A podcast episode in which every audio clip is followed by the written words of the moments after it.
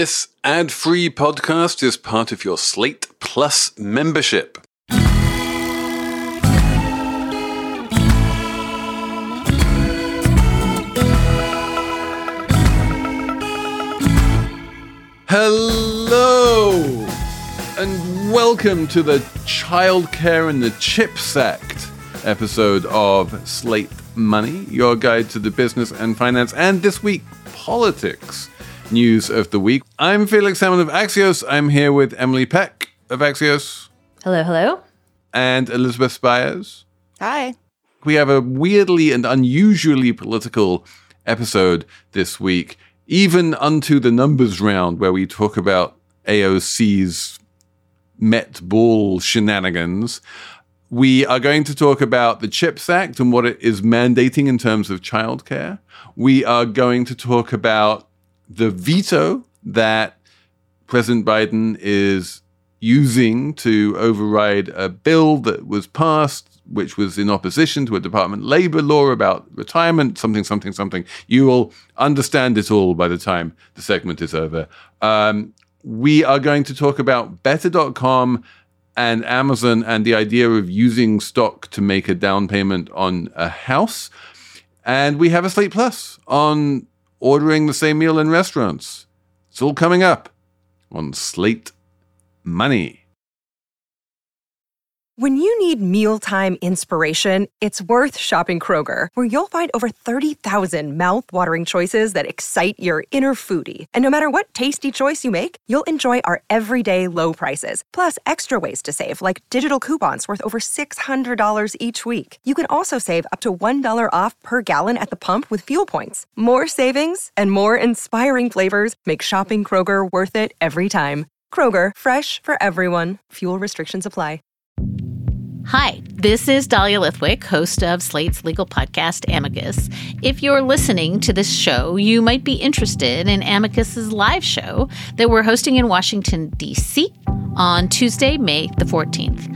My colleague, Mark Joseph Stern, and I will be talking to some amazing guests, including Sherrilyn Ifill and a sitting state Supreme Court justice, all about how originalism, a relatively recently invented way of interpreting the Constitution, has taken over the Supreme Court and radically reshaped the law. It's been doctrinal rocket fuel for the conservative legal movement and facilitated the rolling back of abortion rights, the expansion of gun rights, and the obliteration of the separation of church and state. And as another wildly consequential Supreme Court term careers to its end, the court's originalists are on a tear. But there's something you can do about it, and we hope you'll join us in D.C. on May 14th to explore the possible pathways out of the current situation. Go to slate.com/amicus live for tickets. So, Emily, kick us off here with a little bit of social and cultural engineering being done by the Biden administration as part of the CHIPS Act. What is going on? So, the Biden administration, specifically the Commerce Department this week, came out and said to companies that want to build chip manufacturing plants, great, build those plants. But if you do, if you're planning on it, we want to see your childcare plan. We want to know that you have something in mind for your workers' children. We want to know what kind of childcare that they can access. Maybe it's on site. Maybe you're going to do subsidies for them, but you must have some kind of childcare plan in place if you want to get CHIPS Act funding. I saw this. I was like, this is amazing. So the reason they're saying at the Commerce Department is that there's a labor shortage right now. Subsidize affordable childcare will help more people work and get into the labor market and actually get these plants built on time.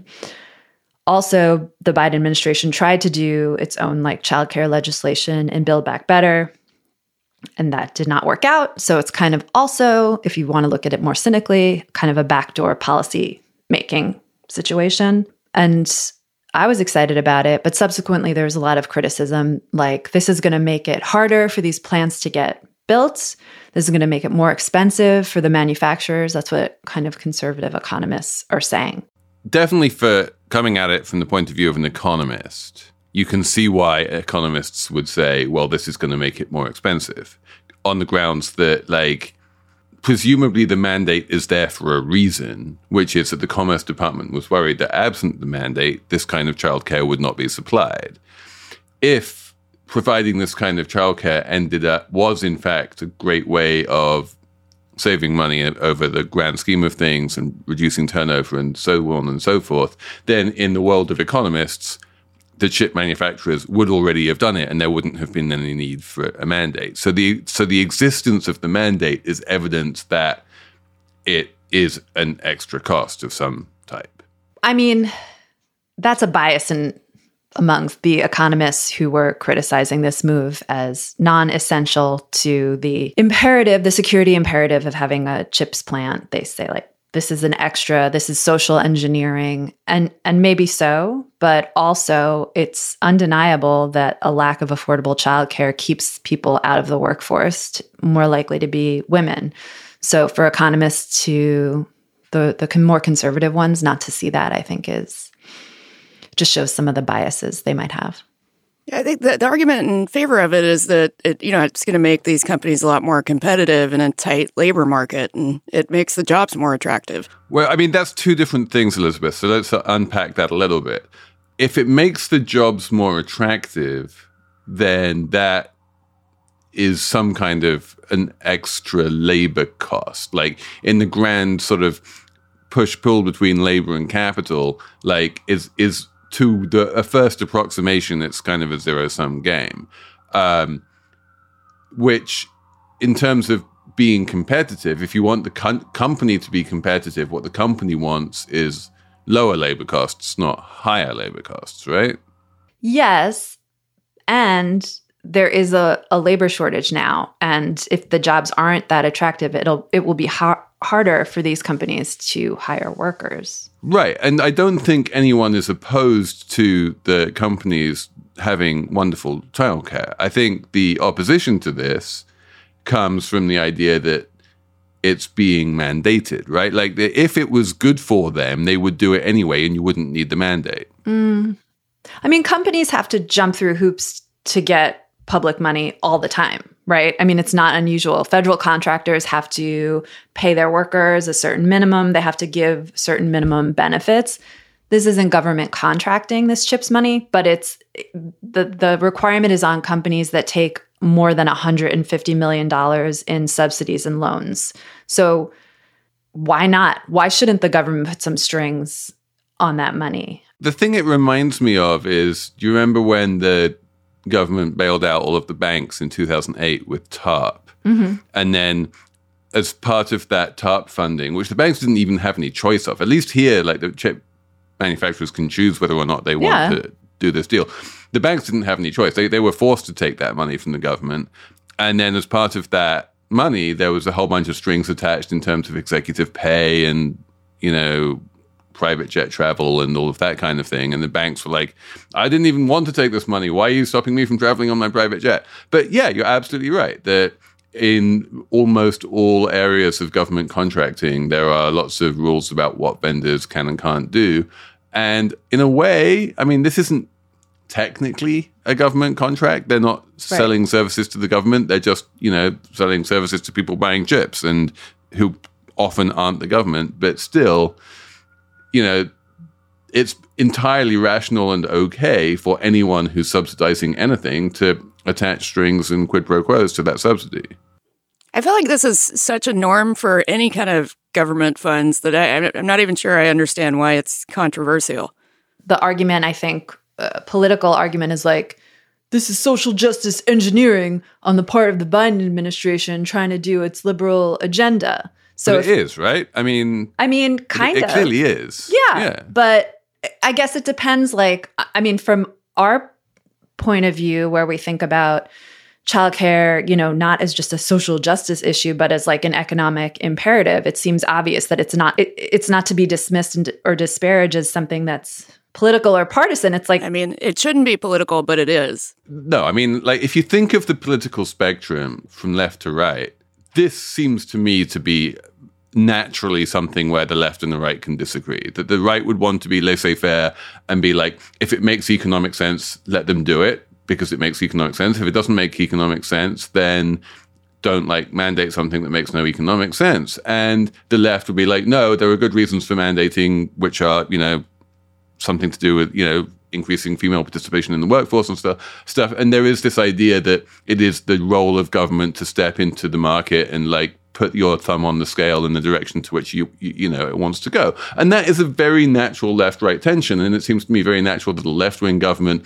would want to do this kind of thing and that a right-wing opposition would not want to do this kind of thing. I don't think it makes sense to say that it shouldn't be political. This does seem to be a pretty naturally political difference here. The New York Times on Friday morning had a great example of during World War II, the president required factories to hire both white and black workers. And that was controversial social engineering at the time. Now it would be, it's the law. You can't discriminate and only hire white workers. But at the time, right, that's the same thing. It gets criticized from the right. Like, you can't put a mandate on us not to discriminate. Like, it's just the window opens wider, the Overton window, right? Eventually, it won't be political, maybe, to say to companies, you have to have a childcare plan if you want to take $100 million. There's another political aspect to it as well, though, which is that the far right doesn't necessarily want to increase female labor participation for a variety of reasons. Particularly among, like, let's say, far-right evangelicals, there's still a lot of sense that, you know, they don't necessarily want women in the workplace. JD Vance, in particular, ran on a platform where he argued that instead of subsidizing women who work, that there has to be another economic workaround that allows women to stay home or encourages them to stay home and you know, take care of kids and so on. That's also social engineering. Yeah, absolutely. But that's another natural, as you say, like that is a clear political position, right? Like women should stay at home and not enter the workforce is something that politicians say and certain people agree with and will vote for those politicians. And those politicians are nearly always on the right. So, like, again, I feel like this is like a genuinely political disagreement. But there's policy engineering that goes behind something like that. Women should be encouraged to stay home. So the policy engineering would be like not having paid parental leave, so that pushes women out of the workforce, not having subsidized childcare. All that is social engineering that has, whether intended or not, and I would argue intended, has the social engineering results. All of that combines to be social engineering on the flip side of this CHIPS Act, where it keeps mostly women out of the labor force or in part-time roles, et cetera. It's just not viewed that way. This is a more clear, you can see it kind of thing. Yeah, and the big difference is that this is new and those other things you're talking about are old, yes, right? And so people always have a status quo bias. And they're like, wherever we're at right now is basically what, you know, unless it's bad, you know, we're happy with it. And so then if you introduce something new like this, then you're saying like the status quo is bad. And then people get upset if you say that the status quo is bad because they like the status quo. Yes. But practically speaking, it does seem like unemployment is really low. There is a shortage of childcare workers.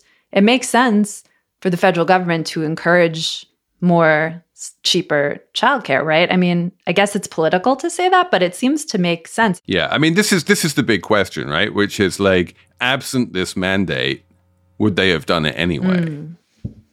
Good question. Some of the Taiwanese chip makers, I was reading, have childcare on site in Taiwan. Yeah. A few years ago, I talked to some guy in Vermont who had like a maple syrup factory or something, and he was having trouble hiring people, and then he was having trouble retaining people. So he built his own childcare site, you know, by the factory. And he said, like, now he doesn't lose anyone because they need it. We're already attached to work because of the health insurance. So you add the layer of like, we'll take care of your kids for you. People will never quit their jobs. I mean, maybe that's not what you want, but you know. I do like the idea, in an ideal world, this mandate is one of those things where maybe the companies wouldn't have done it anyway, but they would have been wrong not to do it, and they're going to wind up ultimately saving money as a result of following the mandate, and they'll be like, thank you, Mr. Biden, for forcing us to do this thing we wouldn't have otherwise done, because it turns out to have been wonderful for us. I mean, that's the argument the Commerce Department is making, essentially.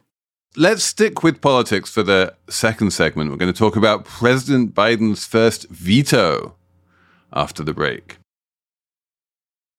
Apple Card is the perfect cashback rewards credit card. You earn up to 3% daily cash on every purchase every day. That's 3% on your favorite products at Apple, 2% on all other Apple Card with Apple Pay purchases, and 1% on anything you buy with your titanium Apple Card or virtual card number. Visit apple.co/card calculator to see how much you can earn. Apple Card issued by Goldman Sachs Bank USA, Salt Lake City branch. Subject to credit approval. Terms apply. Hello, I'm Imi Harper. On the Slow Newscast from Tortoise, I tell the story of how a Hong Kong billionaire was silenced. I got bombs thrown into my house. I got people came here, ransacked my computer. And I got people threatening me. I got this and that, but I'm safe.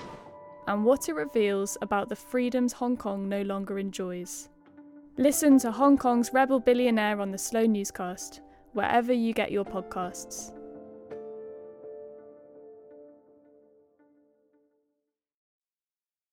Okay, Elizabeth, what is this bill that passed both the House and the Senate and that Biden is vetoing? So the Senate and the House this week voted to overturn a Labor Department rule that allows retirement funds to take into consideration things like ESG requirements in determining how to allocate their portfolios. And so there was a bipartisan resolution to overturn this because, well, for the same political reasons that we're talking about. But in the Senate in particular, there were two Democrats that voted for it, Joe Manchin, predictably, and then John Tester, who is a Democrat from Montana. So it looks like Biden is going to veto this, and it's his first veto, so it's significant in that sense. So this is frustrating to me on many levels. Firstly, because this Department of Labor rule that is trying to get overturned it basically doesn't even say anything. It just says, you know what, if you think that something is going to make money, you can invest in that thing. If you think that ESG is a profitable strategy, then go ahead and do ESG. If you think that climate change is the, world's biggest long-term investment risk, and you think that the best way to position yourself financially is by investing in companies that are going to be good at adapting to climate change and mitigating climate change, then that's an entirely natural investment thesis that a lot of people have, and you're allowed to invest in that thesis. This is a deeply conservative, libertarian kind of rule. It's basically saying, you do you, investors. We're not going to interfere with you. Yeah, that's why it's bizarre that there's any pushback. It's not a requirement. It's just kind of a knee-jerk pushback against ESG categorically, for political optics reasons. But the crazy thing is that even if you overturn the rule, there's still no rule against investors using ESG factors as part of what they invest in. Like everyone in the world, every institutional investor in the world pretty much uses these ESG factors. You're not going to stop them doing that. Like you can't make that illegal. The Department of Labor under Trump tried. They put out this rule saying, if you use ESG factors, that's going to hurt your investment returns. And everyone's like, no, it's not. That's like, if it was going to hurt our investment returns, we wouldn't be doing it. But like the rule was, which is why like a bunch of people I phoned when that Trump rule came out, from the American Petroleum Institute and the U.S. Chamber of Commerce and all of these Republicans were like, yeah, no, like that's, they weren't in favor of that Trump rule, right? Because it made no sense. So the Department of Labor rule was basically just clarifying, like rolling back the Trump rule and saying, clarifying and saying, no, you're allowed to invest in something which you think is going to make money. Well, I think it's some of it was just the language in the Trump era statement, which said specifically that retirement plan fiduciaries could only consider pecuniary factors. And I guess it boils down to whether, you know, you can make an argument. I think the Biden reversal of it is just allowing fund managers to make an argument that ESG is a pecuniary factor. Exactly. Like every single ESG investor in the world says that it's a pecuniary factor, right? So the Trump rule didn't stop them doing it, but it kind of made it harder for them, and they were worried, and some fund managers were worried that if they did it, they would run into regulatory pushback for doing it. And so then the Biden rule basically just rolled back the Trump rule and clarified, no, listen, if you want to do it, you can. Wow, yeah. It's incredibly dumb and just seems like a political show that Congress passed this bill and now it has to be vetoed. Political theater. It's theater. Yeah. But like there is, you can see, and especially in the Manchin vote, you can see what's going on here, right? If you are running a business that emits a lot of carbon, you know, you're in the oil industry or the coal industry or something like that, then ESG investors are very likely to be underweight your stock or not own it at all. And if a huge amount of global institutional investors are underweight your stock or not owning it at all, that is going to weigh on your share price. If you try and pass a rule that makes it illegal for them to use such considerations when deciding whether or not to buy your stock, then it is possible that they will then feel forced to buy your stock. And if they buy your stock will go up. And then if you are like Joe Manchin, then you own a coal company or like a very large stake in the coal company, then maybe your stock in that coal company will go up and you will make money. But you don't even have to call it ESG if you're an investor and you're looking at long term and you look at an oil company and you look at kind of the state of things and you say, okay, in the short term, these companies is making a lot of money, but look at all this other stuff being innovated. Maybe in the long term, we should diversify or move away from that. Look at all these electric cars. Look at all these wind farms. Like, you don't have to call it ESG. It's just like doing your job. The investment thesis is pretty simple, right? Like, stock market investors are optimists by their nature, right? If you're not an optimist, you tend not to buy stocks at all. The whole point of buying stocks is like, I have money now. And instead of spending that money now, what I want to do is invest it and have even more money at some like point way down in the future, right? Because I think the world, or at least my portfolio, is going to be better in the future than it is today.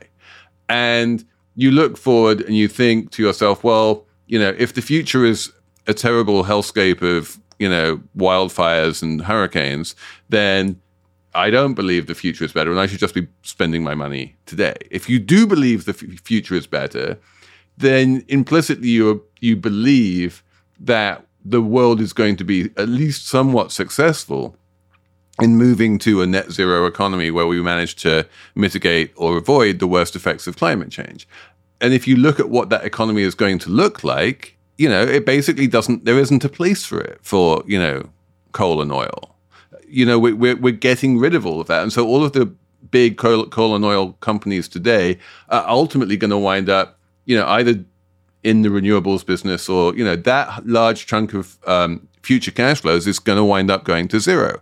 If that large revenue stream ends up going to zero, then that means their stock today is going to be less attractive. It's a very simple and obvious investment thesis that most global investors actually hold, because if they didn't hold it, they probably wouldn't be investing in the stock market at all, because they'd be like, you know, going out and spending all of their money today because tomorrow we die. Yeah, which also sort of brings me to the question, under the Trump clarification, did anybody actually get in trouble for taking ESG into consideration or anything like that? Or was it just, you know, the fact that it exists? So the answer is like not on a broad level, but on a narrow level. Like the Texas state pension funds, and I think in Oklahoma, I don't know. There were a couple of state-directed pension funds where they refused to invest with money managers who had ESG something, something, something. It was a bit weird.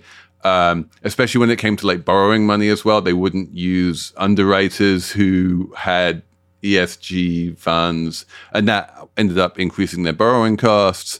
And so, yeah, like there were a few like state level decisions that were made, but like no one got in trouble as far as I know for just having these funds in general. It's so dumb. It's just so dumb. It's upsetting. But it's dumb and upsetting on some level, but on another level, it is clearly an attack vector that Republicans think is going to be profitable for them in terms of, you know, 2024 elections. For sure. That if you attack people for being like woke, far left, liberal, climate tree huggers or something, then that's a good way of winning votes, which may or may not be true.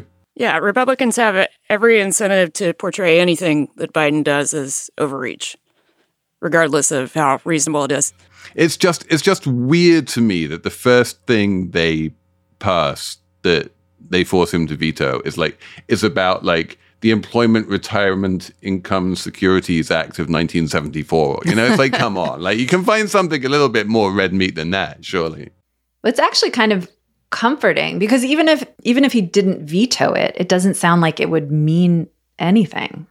You know, like investors would still be able to take ESG into account. Yeah, it's all just political theater. Like it doesn't matter if he vetoes or not, or if they pass it or not. It has no significance whatsoever. We're going to talk about mortgages after the break. Oh, Felix, you have to explain this to us because I read the story and I didn't understand it in the Wall Street Journal. It said that Amazon employees will be able to get mortgages using their restricted stock units as collateral through Better.com, which is a mortgage company. Correct. That is more or less the message that I got from the Wall Street Journal article as well.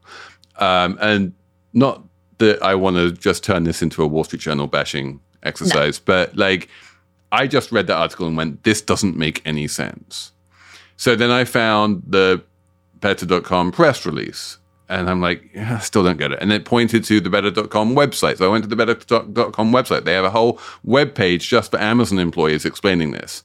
And I read that webpage and I'm like, this doesn't make any sense. So then I talked to the Better.com spokespeople and they're like, I'm like, look, I don't understand this. Can you explain this to me? And they came back with like some answers, but then the answers they gave me didn't align with what they said on the webpage. And I talked to the Amazon people and they were like, and what they said kind of did and kind of didn't align with what was said on the web page. And cards on the table here, like I am still reporting this story. It is much more complicated than it looks. I can say with almost complete certainty that no one has managed to completely, like no one in the press has been able to completely understand it. And I don't know whether anyone in Amazon really completely understands it. I'm quite sure that the Better.com PR folk don't completely understand it because they are finding it incredibly difficult to answer my questions. I'm reasonably sure that the people who drafted the Better.com webpage designing this product don't completely understand it because like there's a whole bunch of stuff on that webpage that doesn't make any sense. And on some level, I'm pretty sure that the Better.com CEO doesn't understand it either because what the comments he gave on the record to the Wall Street Journal also don't make any sense. So it's kind of amazing that you can get like a big company like Amazon, a big PR rollout, a big like set of announcements like this about a significant financial product that it's meant to be worth, you know, millions of dollars to various Amazon employees. And it just seems to be just held together with twine and duct tape. And you're like, what? I think you have to explain why it doesn't make sense. Yeah. Okay, so there's a bunch of things that don't make sense here. And they all have potential answers. I'm not saying like it cannot make sense. I'm just saying it doesn't make sense. But let's start with what Emily said about RSUs. RSUs are restricted stock units. They are part of the compensation that Amazon employees receive from Amazon. It's a very large part of their compensation historically. And if you stay at Amazon for a certain number of months or years, those RSUs eventually convert into Amazon stock. And then that Amazon stock, if, you know, all goes according to plan, is worth lots of money, and you can sell the Amazon stock and make lots of money, and that's over and above your salary, and you get rich. And lots of Amazon employees over the years have done exactly that. But the RSUs, in and of themselves, they don't really have value. Like, it would be astonishing to me if Better.com or anyone else lent money against RSUs, because RSUs are like the potential to have future stock. But if you leave the company, you don't get the stock. You know, the RSUs become worthless. So they're doing collateral on the unvested RSUs? So that was the first thing that I had tried to clear up with them. And they were like, yes, you're quite right about that. Once an RSU vests, it becomes stock. So, you know, we're only lending against vested stock. We're not lending against RSUs at all.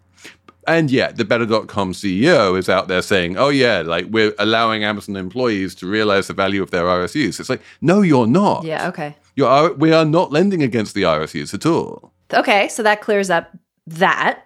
What else is confusing? So then the next question is, what exactly is this product?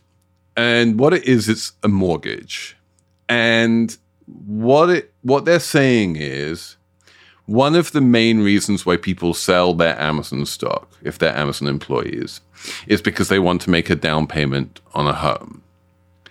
And this has been a common use case, and there are thousands and thousands of homes across the Pacific Northwest that have been, you know, where the down payment has been made by people selling Amazon stock that they got from Amazon in return for working for Amazon. The problem is that right now Amazon stock isn't doing very well. And people don't want to sell their Amazon stock because it isn't worth very much, or it's not worth as much as it used to be. And they're saying, like, I would rather hold on to that Amazon stock in the hope that it goes up and is worth more in the future, rather than feel the need to sell it now in order to make my down payment. And so then Better.com is coming along and is saying, that's okay. Instead of using the proceeds from selling Amazon stock to make the down payment, we will lend you the money for the down payment by allowing you to borrow against your Amazon stock. So it becomes like almost like a zero money down mortgage. You have like the 20% down payment is borrowed against your Amazon stock, and then the 80% is just a conventional mortgage. Well, also on the Better.com end, you know, they're charging between 0.25 and 2.5% above market rates, which in this interest rate environment is a lot. So is their bet just that, you know, they're taking more risk to push these higher rates on people? Okay, so that's the other question I have. Like, what is this market rate that you're pricing off? And it seems like the market rate they're pricing off is like the Freddie Mac mortgage rate. Okay. And if you scroll down to the bottom of the Better.com page, it gives you an example of a mortgage at like 7.625%, which works out at like a 7.9 something percent APR, which is like a really high interest rate. And they give you the example of that mortgage on 100% of the value of the home. Like literally 100% of the mortgage is at this 7.625% rate. Don't do that. And I'm like, what? No, that's crazy. Who would take out a 100% mortgage at a 7.625 rate? Is this one mortgage or is it two mortgages? And so I asked Better.com, is this one or is it two? And they're like, it's two. You have a standard mortgage for the 80%, which, by the way, you have to get from Better.com. You can't take that from anyone else. And then you have a different securities-based loan, which is just for the down payment. And that will be at the higher rate. And then they said, but the securities loan is also a property. There's a property lien on it. And I'm like, but in that case, it's a normal mortgage. And then they said, in the press release, they said it's non-recourse, which I'm like, what? That means I'm not personally responsible for it? They're using all of these words like, you know, non-recourse and property lien and 100% and 20%. And I'm like, there's various different ways you could have structured this. But however you've structured it, like, something you're saying to me is just wrong. Also, don't borrow 100% of the mortgage. You have to make... Am I wrong? You have to make a down payment on your mortgage. You can't just do 100. This isn't 2004. Well, no, it's not. Well, I mean, like, even if you borrow 100%, like, you know, it makes sense for the 20% sort of second lien to be at a higher interest rate. It doesn't make sense for the entire 100% to be at a higher interest rate. And then it also, the other thing is that you need twice as much stock as the amount you're putting down in down payment. So if you're putting down like a $100,000 down payment, you need $200,000 of Amazon stock to tie up against that down payment. What happens if the value of the stock goes down?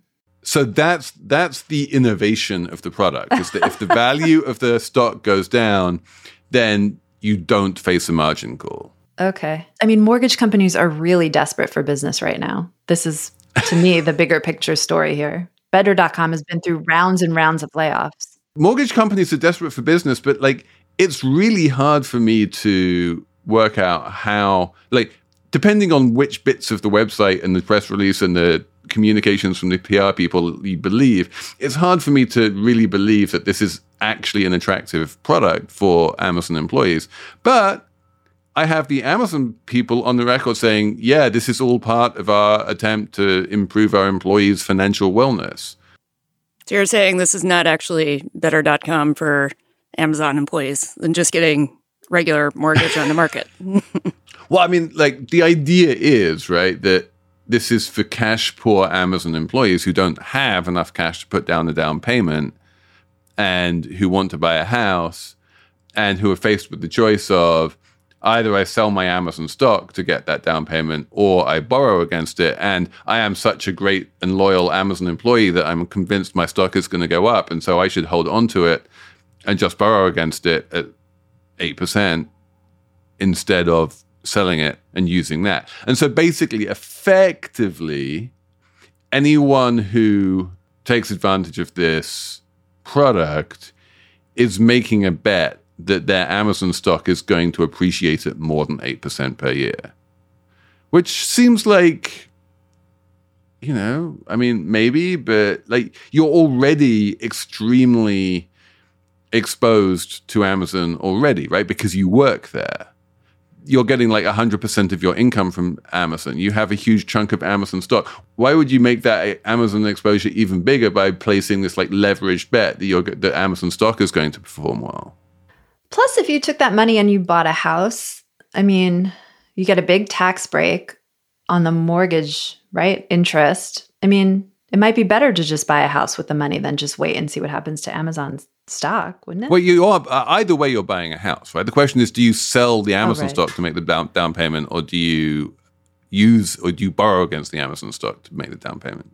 The housing market's really suffering right now because of all the tech workers with the lower stock prices, or who have gotten laid off. Like, home prices are declining the most is in those places in California. Mm-hmm. Yeah, but you know, on the other hand, we all have this hidden quantum of quasi wealth. Like almost everyone with a mortgage in the United States right now has a mortgage which, on the open market, if their lender was to sell it, would not fetch the amount of money that you borrowed. You know, you've kind of made money in some weird way on that.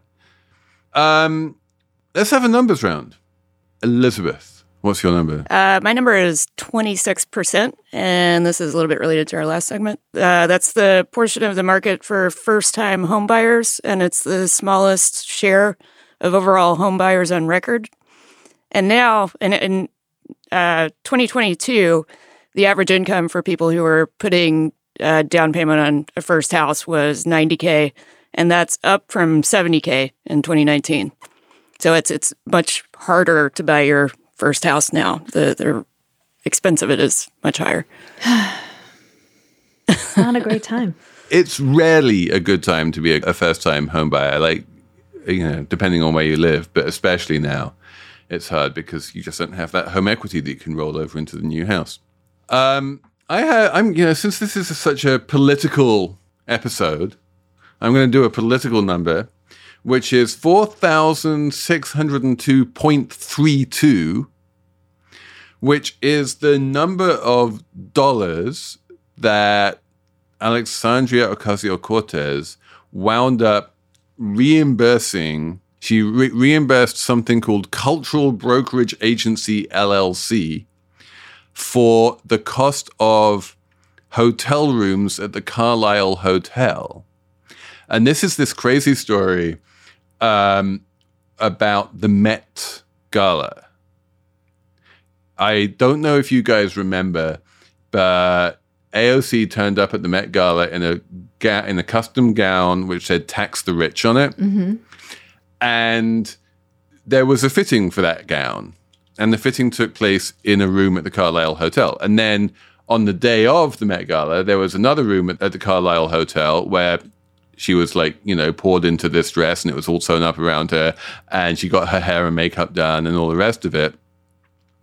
And for various reasons that are a bit unclear but involve the House Ethics Committee, somehow at the end of it all, she ended up paying $4,602 to reimburse basically the fashion designers' representatives for the cost of the hotel room. And it's pretty obvious that they never anticipated that AOC would pay for the hotel room. But in order to try and cut off this ethics investigation at the past, she decided to write this check. The total check she wrote was $5,579.99 to Brother Velis, who was the designer of the frog, which is, a non-negligible amount of money for someone on a member of Congress salary. So it was meant to just be a giveaway, and then people found out about it and got mad, so she had to pay up the money? Something like that. It's an interesting question, There was this whole back and forth about how much should she pay for the frock. She didn't keep the frock, so she gave the frock back. But who the hell else is going to wear that frock? But then the question was what's a good rental amount that we can charge you for the frock? And the first attempt they sent her as an invoice was $1,300 to rent the frock, and then they phoned her back and said, "Really?" And they said, "Oh, actually, no. Call it $300." No one knows. It's hard. It's impossible to put a number on these things. I don't understand. Did other politicians don't run into these kinds of issues because they wouldn't look good, and no one's paying Mitch McConnell to wear a pretty dress to a gala. But it's not that she was getting paid to wear the dress. It's just that fashion designers were offering her this dress, and that was considered a freebie of value, and members of Congress aren't allowed to accept freebies of value. Okay. And so she needs to reimburse the provider of the freebie for the value of the freebie, and then so there's all this question about what is the value I receive from wearing a frock for one day, and I'll reimburse that. And then she's like, well, I guess the other thing I did was I went to this hotel room and got a fitting. And so as part of the value I received, the cost of the hotel room. It's silly. It's kind of weird. But beware accepting a free invitation to the Met Gala, because it could wind up costing you many thousands of dollars. If you're a member of Congress. If you're a member of Congress. Emily, what's your number? My number is $79.99. That is how much you might have to pay to obtain a box of Raspberry Rally Girl Scout cookies on the secondary market. This is a new Girl Scout cookie flavor. It's like a Thin Mint. It's like a thin raspberry cookie dipped in chocolate. It's new this year. Sounds amazing. Typically, you only pay $5 a box for Girl Scout cookies, but these sold out. So you have to go to eBay or wherever you get your secondary market Girl Scout cookie needs met. And and that's my number. I don't have much else to say, except I like Girl Scout cookies like every other human being in the world. I didn't know about this flavor. Were you slow off the mark this year and failed to get the Raspberry Rally? I am so behind. I don't even know. Usually, I'm not that great about figuring out who's, what parent is selling their kids cookies. So I wind up where I live, there'll be a stand or something where the Girl Scouts are in front of the supermarket. And then I just buy a bunch of cookies. I didn't even know about these cookies, which sound really good, but I'm not paying $80 for them. No. I feel like buying them on the secondary market is defeats the purpose, right? Yes. Because the money, by definition, is not going to the Girl Scout. Yes. It's going to whoever paid the Girl Scout, yes, who will be some profiteer. We yes. can't allow that. We cannot. Yeah. We can't. And the Girl Scouts are upset about it. They don't like people profiteering off the Raspberry Rally. Yeah, it does seem wrong, I guess. Millions of listeners out there, if you have tasted these Raspberry Rally cookies, can you please write in on slatemoney@slate.com and tell us how good they are and whether they are worth buying, and we will report back. Are they $5 good or $80 good? Exactly. I think that's it for us this week. Thank you to Anna Phillips for producing. Thank you all for listening. And we will be back next week with even more Slate Money.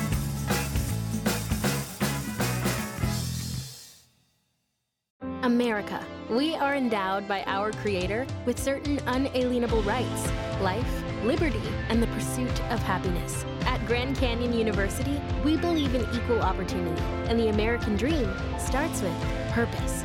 By honoring your career calling, you impact your family, your friends, and your community. The pursuit to serve others is yours. Find your purpose at Grand Canyon University. Private, Christian, affordable. Visit gcu.edu.